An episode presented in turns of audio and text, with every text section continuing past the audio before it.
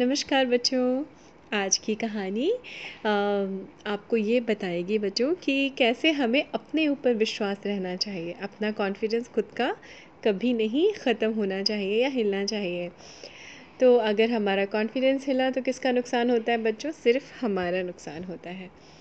तो ऐसे ही बात पुरानी है, ये काफ़ी पुरानी बात है, जब बहुत सिंपल सा जीवन हुआ करता था, बहुत सादी सी ज़िंदगी हुआ करती थी। एक सेठ था गांव में, उसने अपने यहाँ कोई पूजा रखी थी। ठीक है, अब सादी सी ज़िंदगी मैं इसलिए कह रही हूँ बच्चों क्योंकि कोई तड़क भड़क टीवी, फ्रिज, इवन लाइट भी नहीं हुआ करती थी उस समय। तो ये बात उन दिनों की है। तो उन्होंने अपने घर में एक पूजा रखवाई थी सेठ ने। और सेठ किन को बोलते हैं? व्यापारी जो होते हैं ना, बिजनेसमैन। तो वहाँ के वो साहूकार या सेठ थे, उनकी पूजा में एक पंडित को बुलाया था। अब पास वाले गांव से एक पंडित गए थे पूजा करने के लिए। तो जब उन्होंने पूजा की, पूजा के बाद में उन्होंने उनको खाना वाना खिला के उनको दक्षिणा दी। अब दक्षिणा में क्या होता था, रुपए पैसे भी देते थे लोग, और कभी कभी रुपए पैसे के साथ और भी एडिशनल जो उनका मन होता था देने का वो दे देते थे। तो उन्होंने और क्या दिया, एक छोटा सा सुंदर सा बकरी का बच्चा दिया। और पंडित जी तो बड़े खुश हो गए। उन्होंने कहा, अरे वाह, मुझे तो अच्छा सा बकरी का बच्चा मिल गया। तो उन्होंने सेठ जी को धन्यवाद किया और वो अपने रास्ते चल दिए। अब उन दिनों बेटा बच्चों कोई ऐसी गाड़ियां तो हुआ नहीं करती थी कि कार हो या बस हो या ट्रक हो या कोई भी ऐसी गाड़ी हो। तो मोस्टली बहुत सारे लोग मोस्टली सिर्फ पैदल ही यात्रा करते थे, पैदल आते जाते थे। तो उन दिनों में ऐसा ही था। अब हो रही थी दोपहर का, दोपहर निकल चुकी थी, शाम का वक्त था।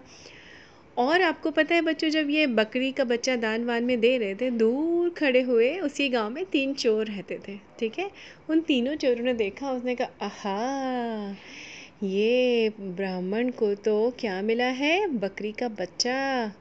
आज इससे हम इसका बकरी का बच्चा चुरा लेंगे।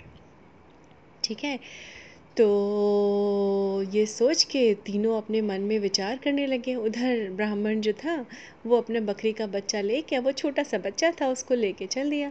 तो उसकी ऑब्वियसली उसकी स्पीड जो थी वो थोड़ी कम थी। धीमे धीमे बकरी का बच्चा भी चल रहा था, धीमे धीमे वो भी चल रहा था।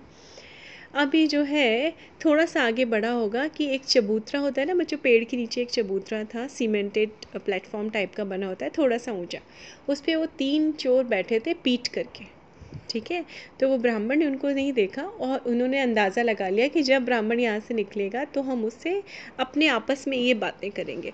तो उन्होंने प्लान के मुताबिक बातें करना शुरू किया कि अरे भैया, आगे तो बहुत बड़ा सा बरगद का पेड़ है, बच के रहियो। मैं अपने भाई भाई को बोल दूँगा कि यहाँ से बच के निकलना, पता नहीं क्या से क्या हो जाता है। अब ब्राह्मण जो जा रहा था उसने वो बात सुन ली, क्योंकि उसको उसी रास्ते से गुजरना था। वहीं पे एक बड़ा सा बरगद का पेड़ था। बरगद का पेड़ बच्चों समझते हैं आप लोग, बैनियन ट्री। ठीक है, तो चूँकि वहाँ रास्ते में बरगद का पेड़ था तो वो और थोड़ा चौकन्ना हो गया। उसने कहा, अरे ये तो अभी मैंने सुना था तीन आदमी बात कर रहे थे, बरगद के पेड़ के नीचे से निकलो तो संभल के निकलो। तो और उसने जब देखा सिर उठा के, तो घड़ी वड़ी तो होती नहीं थी, लेकिन उसने देखा सूर्य अस्त होने ही वाला था, सनसेट होने वाला था। तो उसने कहा, चलो मुझे जल्दी जल्दी लंबे लंबे डाक भर के अपने घर पहुंच जाना चाहिए। मैं फ़ास्ट वॉक करता हूँ, कैसे करूँ फ़ास्ट वॉक। तो उसने क्या किया, बकरी के बच्चे को उठा के अपने कंधे पर रख लिया। ठीक है, कैसे रख लिया कि उसके ए दो पैर उसके दाहिनी तरफ थे और दो पैर उसके बाईं तरफ थे, और उसको पकड़ के वो जल्दी जल्दी जल्दी जल्दी जल्दी चलने लगा। तो वो जल्दी जल्दी चल रहा था, तभी उन तीनों चोर में से एक चोर आगे आया और उसने आके पंडित जी को क्या बोला, पंडित जी नमस्कार, कहाँ जा रहे हैं। पंडित जी ने बोला, अरे बस बस भैया, मैं अपने घर जा रहा हूँ, नमस्कार नमस्कार। तो उन्होंने बोला, अरे लेकिन पंडित जी, ये कुत्ते का बच्चा अपने सिर पे पकड़ के क्यों लेके जा रहे हैं, कुत्ता का बच्चा आप क्या करेंगे इस कुत्ते के बच्चे का। तो पंडित जी ने कहा, अरे कुत्ते का बच्चा थोड़ी ना है, चलो चलो तुम जाओ अपना काम करो, मैं जा रहा हूँ। और पंडित जी आगे चलते रहे।